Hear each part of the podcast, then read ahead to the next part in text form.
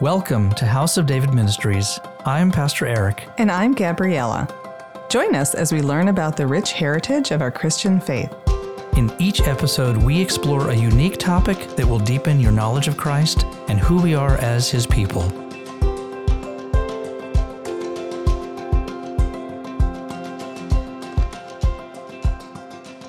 Hello and welcome to another House of David podcast. For those of you who are new to House of David, we are a teaching ministry that helps Christians understand their biblical heritage and connection to Israel.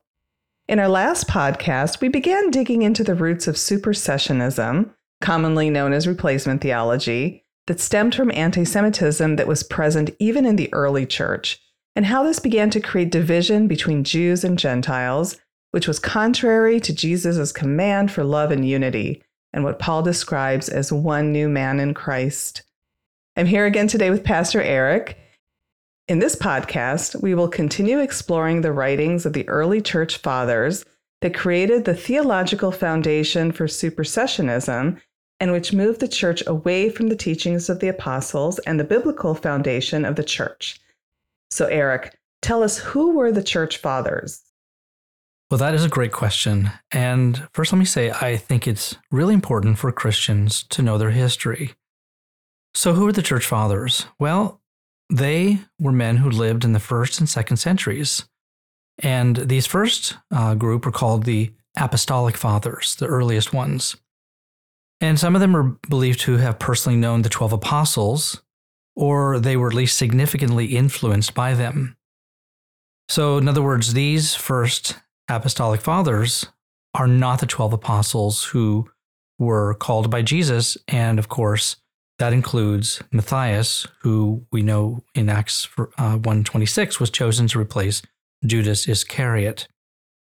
Now, regarding Paul and Barnabas, there is disagreement on whether they are considered apostles or apostolic fathers. I personally consider Paul to be an apostle because he actually proclaimed himself to be, he said, the least of the apostles. So these men became influential Christian theologians and writers who established the doctrinal foundation of Christianity. Now, the writings were ultimately not included in the canon of the New Testament once it reached its final form. So this historic period that immediately succeeds the apostles became known as the Patristic Era. And at the beginning, again, 1st and 2nd century, you have the Apostolic Fathers, but the entirety of the Patristic Era spans from the 1st to the mid-8th centuries. Now, it flourished during the 4th and 5th centuries, when Christianity was established as the state church of the Roman Empire. And for many denominations, the writings of the Church Fathers are included in their sacred traditions, and they treat the writings as authoritative for establishing church doctrine. Now, I find this detail particularly interesting because Christians often chastised the Jewish people for listening to the opinions of the rabbis and the sages, neglecting what they say is God's word. And yet here Jesus rebuked the Jewish leaders, and he refers in Isaiah to them. He says, "Isaiah was right when he prophesied about you hypocrites, as it is written, these people honor me with their lips, but their hearts are far from me. They worship me in vain. Their teachings are merely human rules." That's Mark 7, verses 6 and 7. That's the NIV version. And so here we are now today. We find in many denominations that the writings of the Church Fathers are treated as authoritative, even if they contradict Scripture. And Jesus said, hypocrites. Now, when you look closely at the most influential Church Fathers who helped establish the sacred traditions of the Church and its theological doctrine, again, excluding Paul, we find that after the second century, most likely none of these men were Jewish. And so that means until their conversion to Christianity, these men came from pagan cultures, with one caveat. And although it's unverifiable, it's believed by many Catholics that St. Ignatius of Antioch was of Jewish origin. And the Orthodox Church seems to hold to this tradition also. What is more certain is that Ignatius was a disciple of the Apostle John, and so was Polycarp. He was the bishop of the church in Smyrna. So let's look at some of the church history to see where theological errors introduced by Gentile Christians move the church away from Israel and its biblical foundation. In the first century, Clement asserted what is called apostolic succession, which essentially led to what's called papal succession, or the succession of the Pope, which we find in the Roman Catholic Church. Apostolic succession teaches that bishops represent a direct, uninterrupted line of continuity from the first apostles of Jesus all the way through to the Pope today. And these bishops are believed to possess certain special powers that are handed down to them from the apostles, including the right to confirm church members, to ordain priests, to consecrate other bishops, and to rule over the clergy. This is interesting. This is very likely the doctrine of the Nicolaitans, which is referenced in the book of Revelation, in both the letter to the church in Ephesus, which was commended by Jesus for rejecting this doctrine as false, and also in the letter to the church in Pergamon, which was rebuked for embracing this doctrine. And while it's not 100% clear what exactly this doctrine is referring to, there is a general consensus that this is referring to a sect in the church that was trying to establish something similar to a priestly order, probably trying to model the church after the Old Testament order of priests, Levites, and common people. So if you break down the word Nicolaitans in Greek, Nico means to conquer or to overthrow, and laos means the people or laity. So the object was to establish a holy order of men, which would include clergy, bishops, archbishops, cardinals, and popes, and place them over the laity. So the Nicolaitans were basically the forerunners of the clerical hierarchy superimposed upon the laity, which was basically robbing them of their spiritual freedom. And this is believed to be the origin of the dogma of the apostolic succession. Yeah, it is. And in the second century, Ignatius advocated for episcopal supremacy. And I'm going to talk about that here in a moment, what that actually means. But during this time, the church in Rome was becoming an influential center of Christianity, which gave the Bishop of Rome, which we know as the Pope, more power over the entire church. And so this ushered in this era of papal supremacy, not just papal succession. So papal supremacy is the doctrine of the Roman Catholic Church that the Pope, as the vicar of Christ, is the visible source and foundation of the unity of both the bishops and the entire church congregation.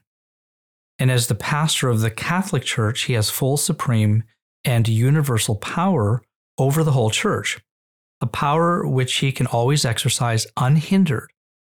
So from paragraph 937 of the Catechism of the Catholic Church, and I quote, "The Pope enjoys by divine institution supreme, full, immediate, and universal power in the care of souls." Now, Ignatius also established the term catholicos, Catholic, meaning universal. The term was later exclusively applied to the church in Rome, which became known as the Roman Catholic Church. And the Roman Catholic Church considers itself to be the one true universal church. So while Catholics often recognize that there are other Christian denominations, they do not consider these other denominations to be part of the church. In their view, there's only one universal church, and that is the Roman Catholic Church. It's really interesting to learn that the foundation of Catholicism goes all the way back to the first century. So with the church's power and influence increasingly shifting towards Rome, it feels like the Pope and bishops in Rome were positioning themselves to assert their power and influence over the entire Christian world. Yeah, and by the second century, a sizable and influential Catholic Church was already established in Rome. Now, there were two other major centers at the time. One was in Antioch, which is modern-day Syria, and the other was Alexandria, Egypt. And there were power struggles that began to emerge between these churches in the East and the Western Church in Rome. And we're going to come back to that in a moment. So, what is happening to the global church, and how is this affecting its views about Israel and God's kingdom? Well, remember last month we talked about Tertullian and his false or distorted views of Israel and the church, and he essentially believed that God intended to create two separate people groups, Israel, who remains subject to God's Mosaic law, and the Gentiles, the church, who are subject only to God's grace. Now, Tertullian is considered to be one of the most prominent church fathers of the 3rd century. He was the first Christian author to produce an extensive corpus of Latin Christian literature and has been called the father of Latin Christianity, as well as the founder of Western theology, which is Catholicism. And his negative influences on the church were profound. Tertullian wrongly believed that because Israel rejected her Messiah, God's divine mercy had left Israel and had now fallen upon the Gentiles, which we learned a few episodes ago is called punitive supersessionism. So to him, the Gentiles had become the new Israel. And Tertullian's last nail in his coffin of false theology was his declaration that Israel, whom he considered the greater because of their pride under the Mosaic law, will eventually become the lesser under the Gentile Christians. So instead of Israel ultimately becoming the fulfillment of God's plan in his kingdom, where the nations would be joined and grafted into her, the church, comprising primarily Gentiles, he felt, now replaces Israel, and Israel becomes subservient rather than equal to the Gentiles within the church. And, this pervasive thinking did actually begin in the 1st century. Paul wrote about it, obviously, in the book of Romans, but it continued with many of the church fathers like Tertullian, who penned these new theologies that diminished or entirely relegated God's promises to Israel and the Jewish people. The Gentile church was not only vying for power within itself, as I talked about these power struggles between the East and the West, but its jealousy towards the Jewish people motivated it to vie for control over the authoritative teachings of the apostles, who were all Jewish, and even Scripture itself, which, of course, was entirely written by Jewish scribes. There's questions about the book of Luke, but for the most part, it was written by Jewish scribes. And this manifestation of jealousy has continued as an outward expression of arrogance towards the Jewish people. And sadly, the history of the church's treatment of the Jewish people is not a good one. No, and church history towards the Jewish people got much worse, especially towards the Middle Ages.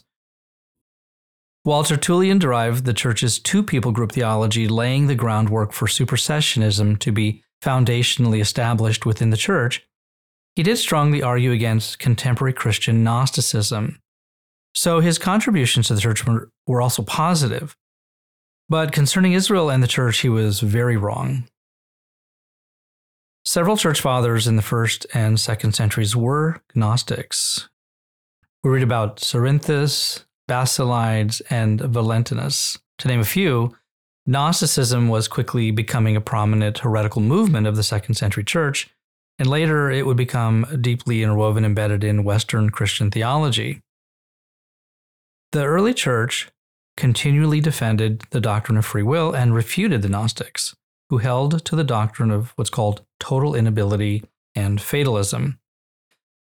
Total inability essentially means that man is so depraved that he does not possess the freedom or the free will to choose good. He can only be evil. And we'll see how these Gnostic views negatively impacted the church in the 4th and 5th centuries, and later it influenced the writings of John Calvin.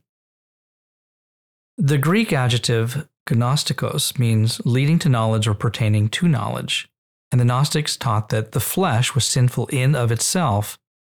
Hans Jonas, in his book about Gnosticism, said, quote, "The human body is of devilish substance and also of devilish design," which of course contradicts the creation, that God created man in his image, and he said it was very good. Because the Gnostics viewed the flesh as a sinful substance, they denied that Jesus Christ came in the flesh, and that is why the scriptures called them Antichrist, and I believe they actually also denied the bodily resurrection. Gnostics believed that salvation could only be obtained through secret knowledge that helped them overcome this material world. To them, the material world was evil, and overcoming this material world required Christianity to only focus on the spiritual realm. Now, remember I mentioned earlier that a power struggle was emerging between the church centers in the East and the Western Church in Rome, and each was trying to establish papal supremacy, who would ultimately govern and control the entire church. Now, they also argued over differences surrounding the observance of the Passover. as well as these heretical theologies introduced by the Gnostic Christians from Alexandria. These arguments culminated in the First Council of Nicaea in 325 AD, which is situated in modern-day Turkey, where there were church leaders from all over the Christian world who were brought together in one place to reach an agreement and settle these divisive issues. These divisive issues go back even to the 2nd century. In fact, there was a split between the Western Church and those in the East. The Church in Rome actually excommunicated the Church in the East because of their observance of the Passover, holding to the Hebrew calendar, whereas the Church in Rome wanted to observe the Passover on a Sunday on one day of the year. Now, Nicaea was the first ecumenical council of the Christian Church after the council in Jerusalem led by the Jewish apostles. And it's interesting that not one Jewish Christian leader was invited to this council. Emperor Constantine Augustus convened the council to settle these disputes within the church, but really he ultimately wanted to unite his empire under the banner of Christianity. So he writes this letter to this newly formed and now more powerful and united Catholic Church, which was horribly anti-Semitic. And so, Gabby, why don't you read just part of it for us? Okay, well, prepare yourselves because this is pretty hard to hear some of this, what's written here. So the letter goes like this.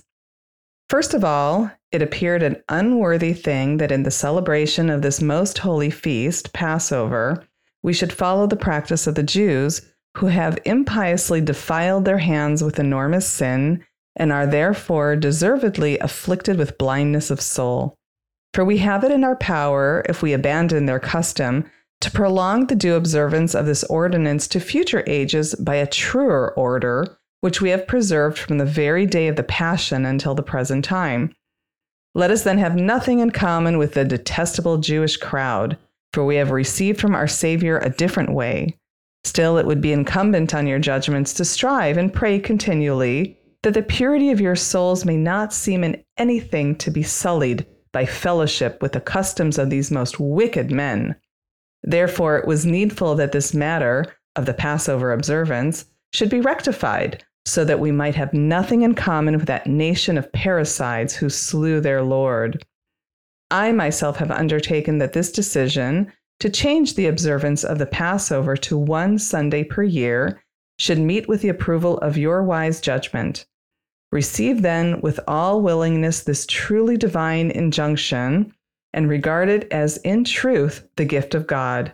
For whatever is determined in the holy assemblies of the bishops is to be regarded as indicative of the divine will.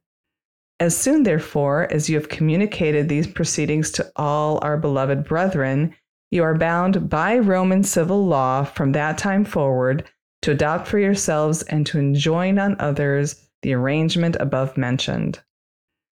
I just find it interesting that he's using the words divine will here and divine injunction. So you can see he's already taking on this role of the Pope. Yeah, he's actually taking both the law of Moses and the Jewish traditions of the oral law that were celebrated in the Passover, and he creates this new ceremonial law for the church that is now bound by Roman civil law. What he actually did was the popes were actually made subservient to the ruler of the Roman Empire, to the Caesar, and he joins the church together with the civil government of the Roman Empire. And then in 380 AD, Edict of Thessalonica made Christianity the state religion. So this meant that anyone breaking any law ordained by the church could face civil penalties, and those penalties later included forced conversion of the Jews or being put to death for violating man's superimposed law. I find it interesting how the Lord warned the Jewish people in the book of Daniel that the prince of this world, who is Satan, would attempt to change God's law and his calendar. And so how fitting that Satan would attempt to corrupt the church by changing the time frame for the observance of the Passover and its connection to Israel, thereby separating the church from its biblical foundation. Paul's warnings to the Gentiles nearly 2 centuries earlier to not boast or become arrogant against the Jewish people, is precisely what the church did. Even as early as the 2nd century, we find that Melito, the bishop of Sardis, started referring to the Jewish scriptures as the Old Testament or the Old Covenant, the very covenant through which God established the nation of Israel. And so if the old is replaced by the new, then the church must be the new Israel. And again, this is replacement theology. Now, as I mentioned earlier, the Patristic Era flourished during the 4th and 5th centuries, once Christianity was established as the state church of the Roman Empire. During this period, we find three notable church fathers. Jerome, who compiled the Latin Vulgate, which was the translation of the Bible into Latin, and it was used by the Western Church for centuries. Augustine, the Bishop of Hippo, who was the most influential theologian of all the fathers in the West. Jerome was actually one of his correspondents. And lastly, John Chrysostom, who was the Patriarch of Constantinople. And he was considered one of the greatest preachers of the Church Fathers. But St. Augustine of Hippo, and this is around 354 to 430 AD, he's the most influential in shaping the practice of biblical exegesis, laying the foundation for Roman Catholicism and modern Christian thinking. Augustine, after saturating himself in Gnostic philosophy, joined the church and became the bishop of Hippo Regius in Numidia, which is Roman North Africa. He then began to contradict what the church had always taught on human nature and the freedom of man's will, and he taught in accordance with the Gnostic views of human nature and free will, which is what I talked about earlier with Gnosticism. The church, through the influence of Augustine, began to embrace and teach the doctrine of total inability. And further, Augustine extensively read Platonic texts to understand their doctrine and redefined Christianity as a rival and replacement for these ancient Greek philosophers. So in his book, City of God, which was a massive volume of work that took him 12 years to complete, he redefined his understanding of the 1,000-year millennial kingdom of Christ. Augustine had previously viewed the millennium as a literal future 1,000 years, but he changed his beliefs, incorrectly presuming that the millennium began at the first advent of Christ. He also incorrectly predicted that the binding of Satan would be completed in the year 650 AD and that Christ would return at that time. Of course, that did not happen. Augustine also believed that the church saints presently reign with Christ in an inferior way, but that one day in the future, in the fullness of Christ's coming kingdom, those who have been blessed by God the Father will reign in a superior way to this present age. Again, to him, if the church is the new Israel, then all the covenant promises made with historic Israel presently are being fulfilled through the church. To him, the church was now God's vessel to establish his inwardly personal kingdom, salvation, and his outwardly communal kingdom, the ecclesia, on earth as it is in heaven. Now, both of these things are actually true, but in order for Augustine to reconcile the literal prophecies concerning Israel with the church that are in the Old Testament, he allegorized these prophecies with his Gnostic views, and he redefined the millennial kingdom, not as a literal future restoration of Israel, but as a spiritual new Israel, which is the church. And this view became known as Augustinian Amillennialism, which is also called Chiliagerism. Amillennialism rejects the idea of a future millennial kingdom in which Christ will physically reign on earth for 1,000 years. And instead, it considers the 1,000 years in the book of Revelation as allegoric or symbolic. The millennium has already begun to them, and it is identical to the current church age. They also believe that Christ's present reign is spiritual, and at the end of the church age, Christ will return in the final judgment to establish a permanent kingdom in a new heaven and a new earth with, of course, the church. In addition, he argued for a universal church here on earth as it is in heaven. In his book, City of God, he held to an anti-Donatist polemic, which essentially held a distinct role in creating the governing relationship between the church and the state. And he appealed for a universal church to replace local, independent, self-governing congregation, So what is Donatism? Well, Donatism was a schismatic Christian religion in North Africa from the 4th to the 7th century that held that only those who led a blameless life belonged to the church or could administer the sacraments. It was the primary form of Christianity in Africa where Augustine spent most of his life. And of course, it's a false religion. But the outcome of Augustine's polemic against Donatism was the formation and rise to power of the Roman Catholic Church and its papal supremacy over every congregation. And after Constantine at the Edict of Thessalonica, the Church entered into a subservient relationship with the Roman Empire. The hierarchy of this newly restructured Church not only reflected the organization of the Roman Empire, but its ecclesiastical councils also functioned like parliaments that embodied its philosophical wisdom and, of course, its civil laws. As the Roman Church grew in power and affluence, the Church began to construct opulent cathedrals and places of worship, and these buildings became monuments to their wealth and political power.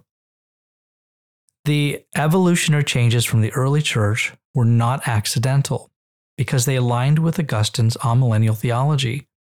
Because if the universal Catholic Church was now here on earth as it is in heaven, then its buildings should reflect the splendor and glory of God and heaven itself.